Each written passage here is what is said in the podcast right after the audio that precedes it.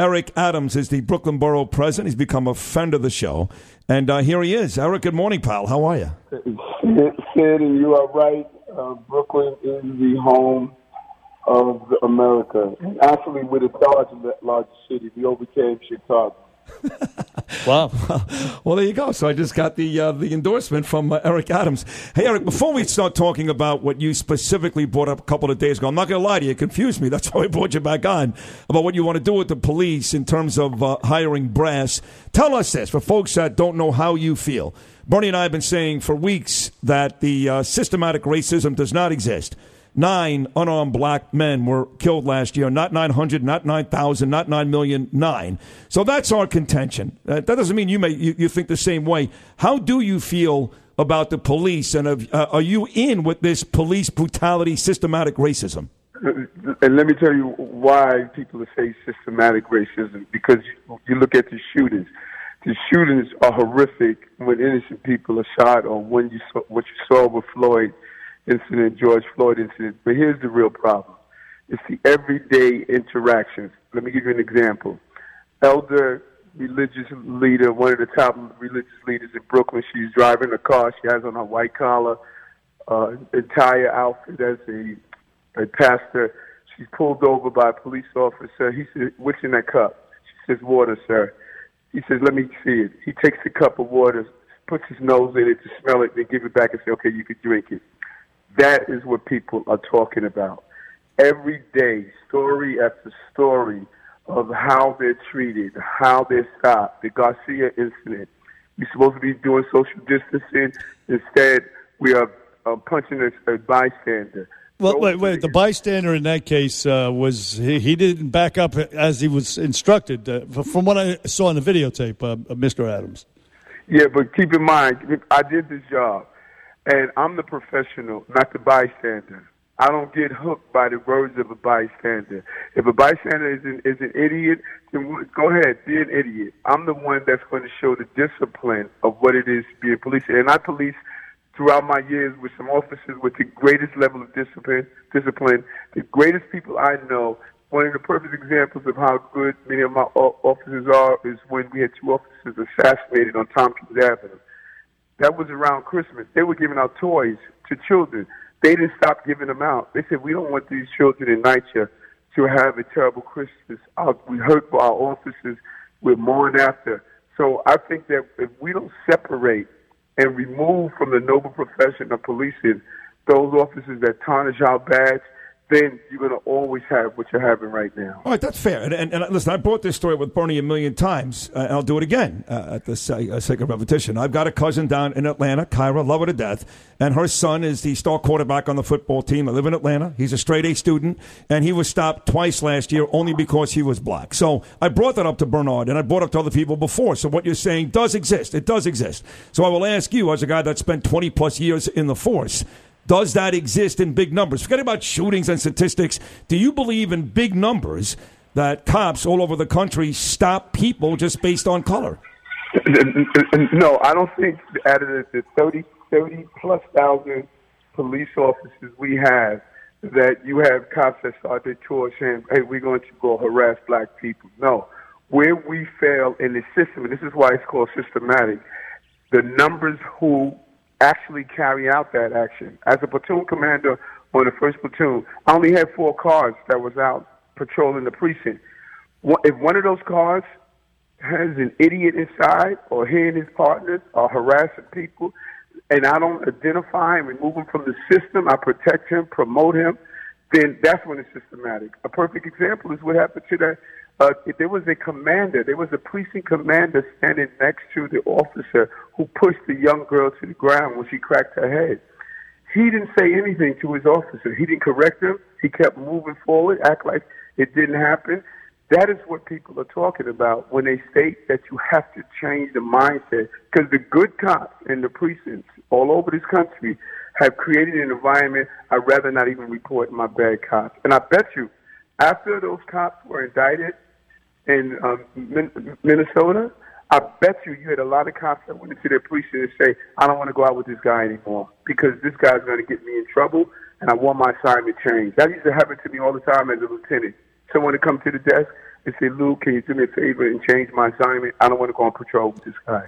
I don't doubt that at all. Uh, yeah, that, that Chauvin was uh, a sadistic murderer who deserves probably the death penalty, I would say. Uh, but you, I before we get to your specific uh, suggestion to uh, de Blasio on, on, how to pick precinct commanders, are you a part of it? The NYPD, you just mentioned it. Uh, New York City went from a horrible almost 3,000 murders per year, which was a lot, probably m- mostly black lives, uh, to 318 murders in 2019. And that was the NYPD policing. Yet, we don't express any appreciation or, or, or acknowledgement of that. They're hated and demonized by people who should know better. Uh, what do you say to that, Eric?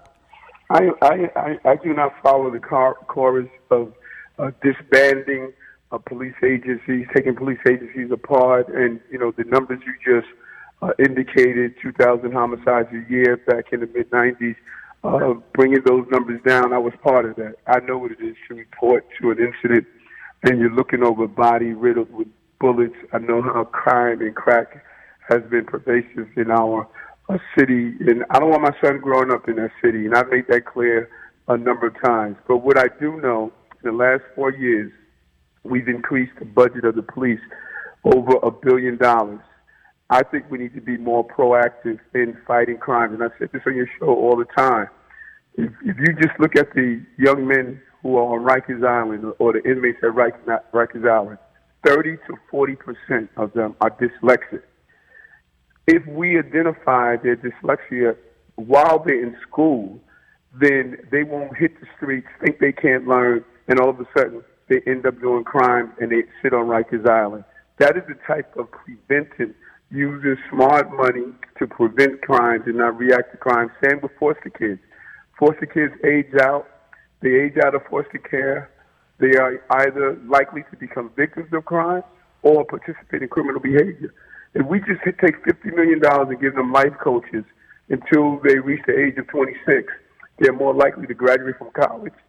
They're more likely to be able to graduate from high school and be productive yeah. citizens is using our money in a smarter way to prevent crime and not wait to the crime. Yeah, listen, I, I, I, like some of the things you're talking about. It makes sense. Uh, Bo Dietl even talked about police, police officers providing some of that Big Brother stuff. What about this, Eric? Uh, when people say, my cousin, for example, he gets stopped twice in, in the same community. Fact is, he's just a black kid trying to go to school. And this is why we love having you on the show, Eric, because uh, you're, you're honest and, and we're friendly here.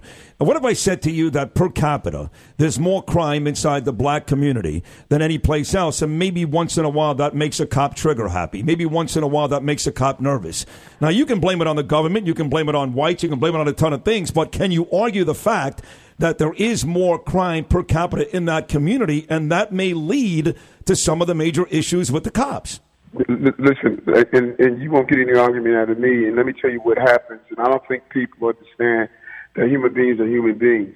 If every day you are responding to calls of crimes, remember, a cop is not called to a house for the birthday party. They're called there when the party is shot up. Right. And if every day that's all you see and all you do, you have a tendency to believe that your mind be- begins to focus and begin to process that okay, this is a community of criminals, and that's why we have to change the interactions. You know, I remember looking at a tow truck. It says "We meet by accident" on the bu- on his bumper sticker. That's funny. And I say cops can't only meet when there is a crime. I, I, I had a, a cop one day, a young cop. We we walked into Farragut Houses, NYCHA Development, and someone urinated in the elevator. When we got on the elevator, he said, "You see, boys, these people don't deserve anything look at his urine in his elevator. And I said, officer, one person pissed in the elevator. Everybody in this building is upset over this piss. Don't treat everyone in this building based on this urine in this elevator. That is what we have to do. We have to, just as I don't want everyone to treat every cop based on a negative interaction they had, I don't want every cop to treat everyone in the community based on the negative interaction. Well said. A small number of people are committing crimes in those communities, which is crime per capita but we treat everyone in that community based on that small number of people who committed crimes. And speaking of the community, uh, Eric Adams, borough president of Brooklyn, I would imagine that uh, far from defunding the police, the people in the communities you're talking about, in those nights of houses and all, they want the cops there. They they they love to see police officers. They feel safer when they see uh, the NYPD in the hood. No. Without a doubt, you know, uh, I everywhere I go, every call I receive, the complaints I receive is uh, why don't I have more cops on my block? Why, why aren't they patrolling like they're supposed to? Uh, those are the concerns I get. Uh, I don't get I don't get calls saying, "Hey, we don't want uh, officers here," but it's not a trade-off. You know, you don't you don't have to be safe and disgrace. You could have both because I know how well we can do this job because I've witnessed it over the years. And that is why the proposal I'm calling for, many people misunderstood that proposal. Let me get clear on what the sure. proposal is. Yeah. I, I said to the commissioner mayor, the commissioner would give the community board and the precinct council three recommendations. People he already stated they have the ability to be commanders he would give them those three recommendations. They would look and choose from those three recommendations based on sitting down and speaking with them. What is your vision for fighting crime in this community? What's your background? Um, what type of complaints you've had in your past? Uh, they should know who they are because that commissioner, um, that that commander, many people don't understand the power of the commander. The commander controls that geographical piece of real estate in communities if the community uh, has no real relationship with that commander, you're going to have an erosive relationship between the police and the community. That needs to change. If the community and that commander knows this is a partnership, then you get a better response. So it's not that the community will go into the police department and say, I'm, go- I'm going to grab whoever I want. No. Right. Right. The, police, the police commissioner is going to say, here are three guys that meet the level to be commanders. You choose one of these three based on your interview, based on his vision, based on his ability to take it to where you want. That allows a grassroots relationship with okay. our police department. All right, that makes uh, some sense now that you explained it. Brooklyn Borough President Eric Adams, a couple more will let you go. Uh, and I know you don't dislike Dermot Shea, maybe even like him a lot, but do you think that maybe the better decision would have been a Ben Tucker Rodney Harrison, Juanita Holmes, I don't know, somebody of color to deal with some of these issues inside those communities? Uh, and, and I do like Shea, and I think he he's a, a decent person, and he, he has uh, been extremely open to a lot of different thinking.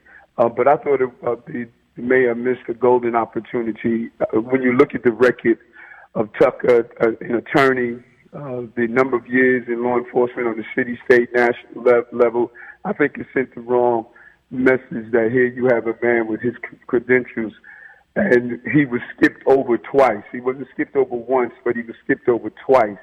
And uh, others were promoted at a faster pace, and he just sat there. You can't continue to say the black guy could only you know, on the field. He could never coach the team. And I thought the mayor made a big mistake in doing that, and I shared that with him. I thought it was the wrong thing to do. Eric Adams, last one from me. Uh, you cited, uh, Eric, uh, the uh, shortcoming, one of the shortcomings of the education system. You can lay that right at uh, Bill de Blasio and, and Carranza's feet, uh, failing to identify, you know, kids with problems, whatever. But de Blasio, the disaster of Bill de Blasio continues. No beaches in, in Brooklyn, Coney Island, closed this weekend. No pools, no city pools. De Blasio just now, oh my God, we're just, just training the lifeguards now in the middle of June. I mean, how bad? How bad was? How incompetent was that? Yeah, and and I agree. There was no reason we should have waited this long to train like like guards. And you know, we, I said on the show uh, when we were speaking previously that you can't have children just sitting around doing nothing. They're not going to shelter in place. One person told me, you know, why can't they just sit in their backyard or on their terrace? I said, darn it, they don't have no darn backyard. Yeah, come on, man. That's crazy. Come on, you know, come on. You know, yeah. So, but but you, but you're right. Listen, when when I was a child, um, I, I was as mischievous as could be. I, I, I'm not gonna run around here and say that you know I, I was always in mischief. you know, right? And Absolutely, we, we are. Especially if you were from Brooklyn, I know you were in mischief. You know? Yeah, and me from the Bronx. absolutely. Uh, come on, I was uh, turning on water hydrants, right? But hey, last one, 60 seconds to go, Eric. I, I, I, tell me about Donald Trump for a second. It only took one day for the president to come out and talk about a DOJ investigation, how upset he was about George Floyd's murder. This is a fact now, Eric. Unemployment, uh, the numbers at its all-time best for African Americans since Trump took over. Job opportunities, you know, the things he's doing with criminal reform, like Alice Johnson. All I see, and I don't love the guy. I don't love him. But all I see, quite frankly, is he's done a lot more in three years for the African American community than Barack Obama did in eight. What is with all the vitriol directed at President Donald Trump? Well, I think there's a lot of uh, uh, energy, and I think because the president shot himself in the foot many times. So I am not a, a Trump supporter, and I'm not even going to pretend to do so. I think our country has been divided more than I've ever uh, witnessed the division of it, and I think I believe uh, that healing this country and doing the things that, that must be done, it must be uh, carried out on the city level. The cities must get together. Cities are, are really running countries all over the globe. That's where the real solutions are. That's where the rubber meets the road. If we start aligning our partnerships with cities, we can get things done. National governments are not getting things done anymore. All across the globe, cities are coming together to make it happen. Hey, Eric Adams, maybe the next mayor. He's the B- Brooklyn Borough president. Maybe the next mayor, and he sounds like a, a very reasonable choice. I think so. He's the Eric guy. Adams. Uh, thanks for appearing on the Bernie and Sid show and for, for your insights and uh, you know your points of view. We appreciate it. Okay, be safe, guys. Take care. All right, Eric. You be well. Have a great weekend, buddy. Brooklyn Borough President Eric Adams.